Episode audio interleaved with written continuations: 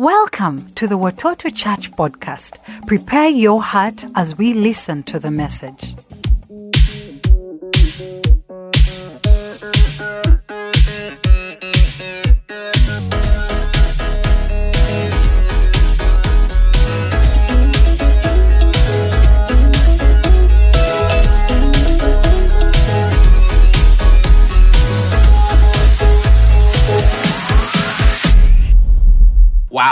I'm so excited that you get to join us today here at Watoto Church and just choose to hear the word of God, worship the Lord Jesus himself, who is indeed the King of Kings and the Lord of Lords. My name is Lalobo James, and I have the privilege, it's always a privilege to share God's word. Now, I want you and I to grow in the knowledge of what God has called us to be, the new life that we have in Christ Jesus. So, even as I get into the message for today, let us pray, shall we? And Father, I thank you for the blessing of your word. May the entrance of your word bring life, change us, that we will leave from a place of deep conviction to your glory. In Jesus' name we pray. And everyone say amen and amen. We in our sermon series, The New Life. The New Life is about reminding us about the foundation of who we are to help us to recalibrate our brains to what God has called us to be a part of. To be born again is the ushering into the new life. And the new life ushers us into a new identity. We talked about that last week. Who you have become, what you have become, whose you are. We, we discussed that and talked about that last week. But one of the things we need to recognize is that with a new identity demands a new way of living. And that's my subject of discussion today. And my message is about a new way of living because you are, have a new life with a new identity. When you read the, the, the, scriptures in Acts chapter 11 and verse 26, it says this that it was at Antioch where the believers were first called Christians. The word Christian or the title Christian means Christ like, Christ ones. Those who follow the way of Christ, those who are adherent followers of Jesus. Essentially, the disciples were identified with Christ, speaking of their new identity, and that is what it is. And so today I want to talk about that, that new identity that has been translated into a new way of living. The question I ask myself is what did they see in these disciples that they saw in Jesus or remembered about Jesus? By the way, Jesus had only recently died, only recently died and risen from the grave. But what did they see in the disciples that reminded them of Jesus? Well, a couple of things. One is that the disciples loved one another. In fact, in John chapter 13 and 34 to 35, in summary, it says this love one another. By this, men will know you are my disciples. So it's obvious they loved one another. In fact, Acts chapter 2, 44 and 45 tells us that the believers had all things in common because they sold their property and gave to all those who had need. So they cared for one another. They loved one another. The other thing that I'm very sure happened is this the disciples loved everyone. Jesus loved the tax collector, he loved the Pharisees, he loved the young, the old, the crippled. He loved everyone. He loved them by, by, by healing them, by caring for their needs, by feeding them, by delivering them from demons. But he also loved them, especially by, by telling them the truth. Consider the Pharisees. He had to tell them the truth. People thought that Jesus hated the Pharisees. Well, he was very highly discouraged by them, but he still told them the truth. Why? Because it's only the truth that sets men free. Jesus preached the gospel and the disciples preached the gospel. When you read Acts chapter 8, you learn that disciples were dispersed because of the persecution and everywhere they went, they preached the gospel. So there, these are just some marks of, of the Christian life. But it also boils down to the fact that the believers in Antioch chose to change their attitudes, their, their speech, their way of speaking. They chose to change their conduct. And because of that, it began to reflect. What did it reflect? Their new identity. In fact, as Paul is writing to the church in Ephesus, Ephesians chapter 4, um, from verses 17, he's encouraging them as well as challenging them to live in a new way to reflect the new nature that they have in Christ Jesus. And this is what the Bible says in Ephesians 4 17 to 24. So I tell you this and insist on it in the Lord that you must no longer live as the Gentiles do in the futility of their thinking. They are darkened in their understanding and separated from the life of God because of the ignorance that is in them due to the hardening of their hearts. Gentiles were non Jews. Non Jews, because Jews were in the covenant with God. So those who are not Jews didn't have the covenant with God. So Gentiles literally represents the non believers, okay? Verse 19 says, having lost all sensitivity, they have given themselves over to sensuality so as to indulge in every kind of impurity with a continual lust for more. So don't be like them. What does it say in verse 20? You, however, who? You who is born again did not come to know Christ that way. Surely you heard of him and were taught in him in accordance with the truth that is in Jesus. You were taught with regard to your former way of life to put off your old self, which is being corrupted by its deceitful desires, to be made new in the attitude of your mind and to put on the new self, created to be like God in true righteousness and holiness. It is clear from this particular portion of scripture that, that when you have become born again, or when you are born again, you must shift the way you live. You must have a new pattern of life. You cannot remain in the old because the new has come. And this is contrary to the false teachings that are going around. Some of the false teachings that are going around is simply this hey, look, what you do in your body doesn't really matter because it's only your spirit that gets saved. That's a lie. They tell you things like this you're not under law, you're under grace. So what you do doesn't really matter. God understands that you sin and that you will always sin. Let me tell you, I always like to say this. Well, God understands, but He also doesn't understand. He understands so much that He sent His Son Jesus to give you the option to get out of sin. So therefore, you cannot continue to just say He understands. Some people say this once saved, always saved. So it's okay just go live your life anyhow. No, that's farther from the truth. And we read that in the Gospels right here in the particular portion of Scripture. You see, the Bible tells us right here in the very last verse, verse 24 that I read, that your new nature is created to be like God in true righteousness and holiness. Your life should reflect who God is. Essentially, as God is, so must you be. To be a Christian is to be like Christ. That's what it's saying. You cannot be born again and continue living like you are not born again. You have to change because Christ is truly holy and righteous. You need to live a life that is truly holy and righteous. First John chapter 3 verse 9 to 10 says this. No one born of God makes a practice of sinning. Mark that. For God's seed abides in him and he cannot keep on sinning because he has been born of God. By this it is evident who are the children of God and who are the children of the devil. Whoever does not practice righteousness is not of God. It is clear, brothers and sisters, today that the new life ushers us with, into a new identity and demands a new way of living. We have to. We have to change. We cannot live in the old way. We have to change. And you see, for this change to happen, it takes a partnership. It takes a collaboration with the Holy Spirit. Philippians chapter 2, 12 to 13 says this, work out your salvation with fear and trembling, for it is God working in you to will and to do according to his good pleasure. So it's a partnership. God works in and we work out. What he does in, we must leave it out. Essentially, that's what it's saying. Let me give you a classic example. How many of you here after playing a sports game, I did play basketball, and it gets really sweaty, really sweaty. Your vest is all sticky on you, and yeah. Then you go take a shower. And after you shower, you go back and get the old sticky, sweaty, smelly vest and put it on again and walk around. Nobody does that. It is the same. We've been, we've been washed with the blood of Jesus. We've been cleansed of our sins. We've been renewed. We've been born again. We've been given a new life, a new identity. Therefore, we, we, we ought to put off in order to put on. So let's see how this works out, how this collaboration works out. If we're going to have this new way of living, God, first and foremost, works in us. When we get born again, the Bible tells us that the Holy Spirit moves on the inside of us. He works in us. One of the ways he works in us is as a counselor.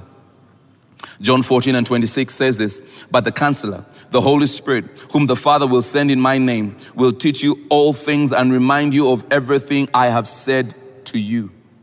Holy Spirit influences my desires, influences my will by instructing me in God's word, by helping me understand God's word. He, he influences my will. I, please mark that I say influences. He does not force it on me.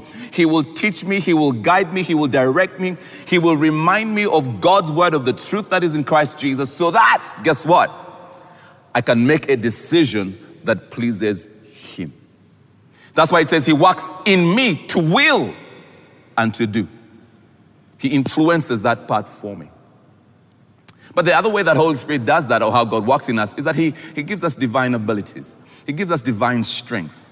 Acts chapter 1 and verse 8 says, But you shall receive power, ability, efficiency, and might when the Holy Spirit has come upon you, and you shall be my witnesses. What the scriptures is telling us is this that when Holy Spirit comes upon us or in us, we receive God's power. We receive divine power. The strength that I have in me is no longer mine. The strength that I have in me is from the Holy Spirit. He enables me and gives me the courage and gives me the boldness and gives me the daringness and gives me the faith to be able to trust Jesus and follow Jesus and to live by the word of God. I love the example of Stephen in Acts chapter 7 with boldness he looked at the Sanhedrin and he taught the word of God. It's a very long portion of scripture with such boldness and they stared at his eyes and the, the scripture says he was a man full of faith and the Holy Spirit. He gives us strength. That's why Paul elsewhere says this, I can do all things through Christ who does what? Strengthens me. I lean on the Holy Spirit. I lean on his strength. He empowers me to do this. That's why Holy Spirit needs to become your bestest, bestest friend. I hear people call uh, BFFF, best friend forever. Let me tell you, there's only one best friend forever Holy Spirit, because He's all the way into eternity. Befriend Holy Spirit. So God works in us, He is our counselor, He gives us divine abilities, and your response then is to exercise obedience. You see, Philippians said that work out you know, when you think about a workout, when you think about a workout, uh, the, the word workout is really about exercise. Put effort. Now, people normally say, I'm going to the gym to do a workout. You, you, you have to exercise. You, you have to, you know, you, you have to put strength. You have to burn some muscle. Many people work out so much on the physical and they forget to work out on the spiritual that God has called them to be a part of. That means you have to be deliberate to exercise what Holy Spirit is telling you on the inside. Someone put it this way what, what Christ did on the cross, Holy Spirit does on the inside of us, and we do it on the outside. Wow. So you need to exercise it. You need to be deliberate. You need to be intentional to obey the truth. The scripture says, the truth that is in Christ Jesus. You need to obey that truth. How do you obey that truth? You need to put off the old nature, sinful nature. You need to put on the new nature which has been created like God, to be like God in true righteousness and holiness. How do you do that? By the change of your attitudes. So I, I just want to briefly share three areas that you need to ensure and consider changing in order for you to live in this new way. Because this new way is about righteousness. This new way is about holiness. This new way is about truth. This new way is about reflecting the character and the person of Jesus. Therefore, if that is going to happen for us, we must be in the place where we exercise obedience to change our attitudes. You need to change your attitude. Attitude is a complex thing of your disposition or your feeling towards something or your inclination towards something. It is how you think about things. It is also how you perceive things, how you see things. Your attitude needs to change. So if you have an old attitude which said, you know what, it's okay to give a bribe. No, the Bible says you now need to change that. What that means then for us to change our attitude, verse uh, 23 says, of Ephesians 4, be made new in the attitude of your minds. What that means for us is no longer do we look at the things of the world through the lenses of men's words, but we look at the things of the world through the lenses of God's word. In other words, your reference point has to change. Your reference point cannot be what so and so said or so and so said. Your reference point has to be the Word of God. Your reference point has to be what Holy Spirit is doing on the inside of you. And when you begin changing how you see things, begin to view things differently, then your emotion, your mindset, your attitudes, your perspectives will also change. It begins here.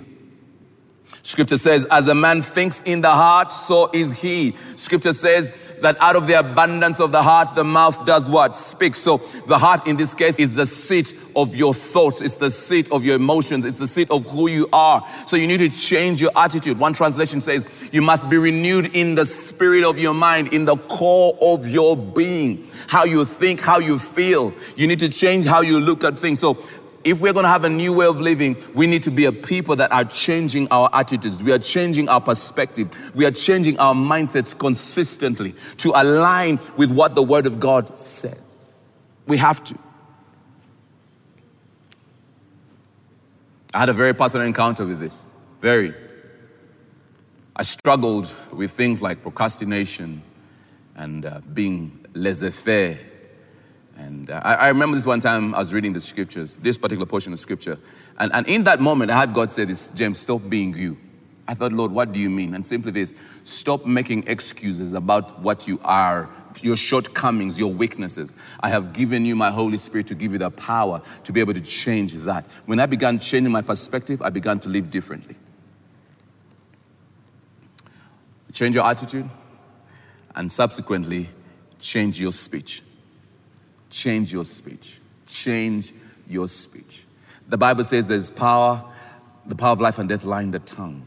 Change your speech. Your speech has to do with your conversations. It has to do with the words you use. It has to do with the language that you have. It has to do with all those things. So change your speech. What does Paul uh, tell the church in Ephesus? In verse 25 of Ephesians 4 Stop lying. Tell the truth to your neighbor. Let's stop lying. There's no such thing as a small lie or a white lie or a blue lie. A lie is a lie. If you continue to lie, you are of the devil because the devil has been lying since the foundation of the world. Stop lying.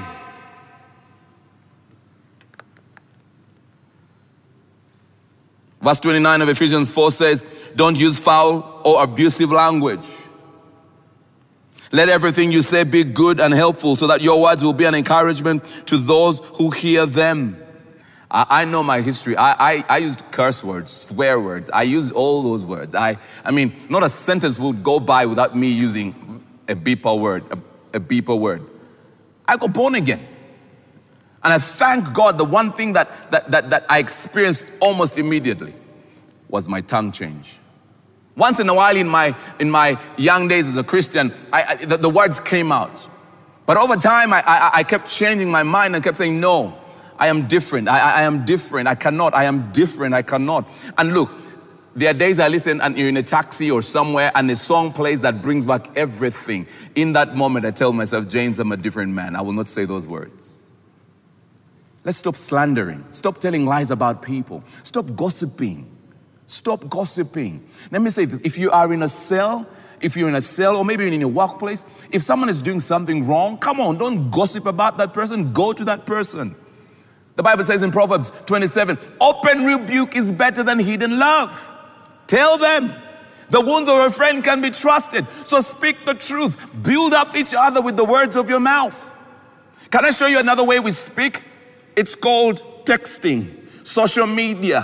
What are you saying on social media? Are your words on social media building up people? Are they gossips or are they slanderers? Are you the one propagating false information? What are you doing? Use social media to be a blessing, to build up people, to be a source of hope, to be a source of encouragement. Your words that you speak, your words that you type need to build up people.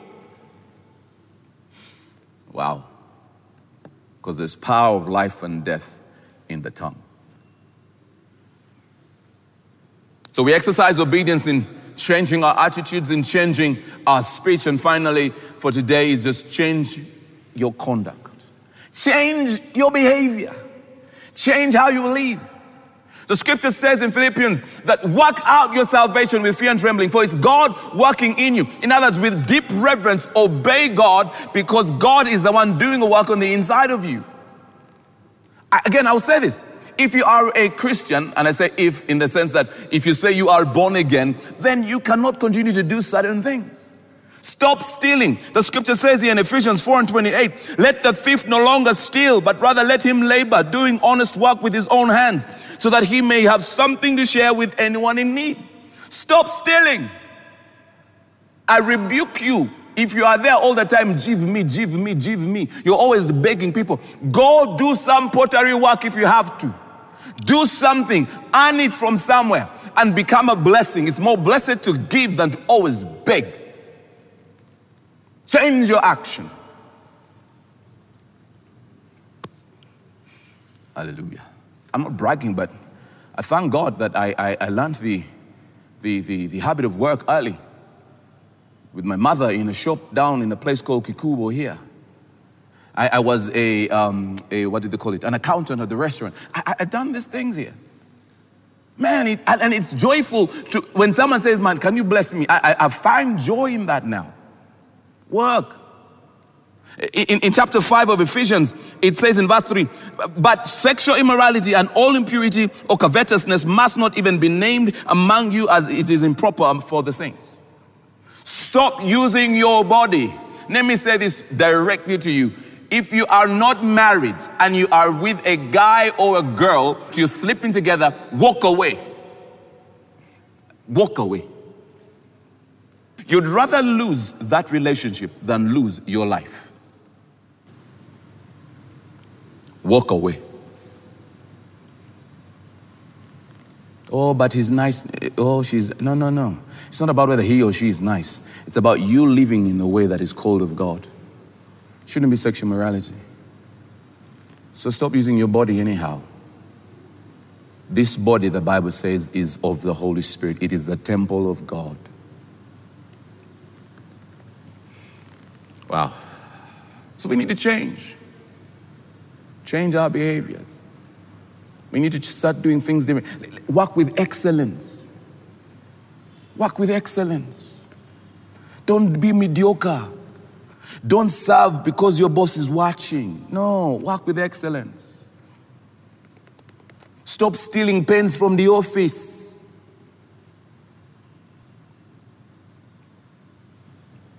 Uh, I'll leave that for you to think. So examine your life. Are you living in a way that reflects your new nature in Christ Jesus? Are you? I want to encourage you. Step up if you're not.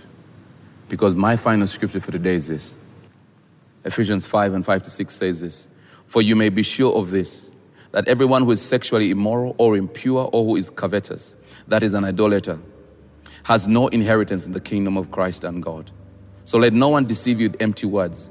For because of these things, the wrath of God comes upon the sons of disobedience. Don't associate yourself again with wickedness, because wickedness will not inherit eternal life. So I want to encourage you. If you're watching and you know your life is not right with God, if you know you're, you, you were born again but you haven't lived in the right way, turn from sin. Begin to live a life that honors Jesus. If you're watching and you do not know Jesus, you are not born again. The Bible says that they who are not born again will not inherit heaven. But you can be born again and you can inherit heaven. When you get born again, you get that new identity and therefore you live in a new way. Would you do that today? Would you be born again today? And if you are born again, would you live in that new way? So you say, Pastor, I, I, I want to be born again. If that is you, welcome to the house of God. I'm going to lead you in a simple short prayer, but I want you to mean this from your heart. Mean it from your heart. It does not mean anything if you just ad lib it. Mean it from your heart. Simply ask the Lord for forgiveness and let's pray together. Heavenly Father, thank you for your Son Jesus, who paid the price for my sin that I might have a new life in Him.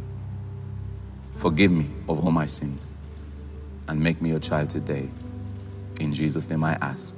Amen and amen. If you've done just that, let us know and we'll see how to get in touch with you. Otherwise, thank you so much for listening to God's word. God bless you and remain a blessing. Thank you for listening. We hope this sets you up to live a truly blessed life. Tune in next time as we continue to explore the scriptures and learn how we can overcome fear with our faith. For comments and feedback or counseling, write to connect at watotochurch.com.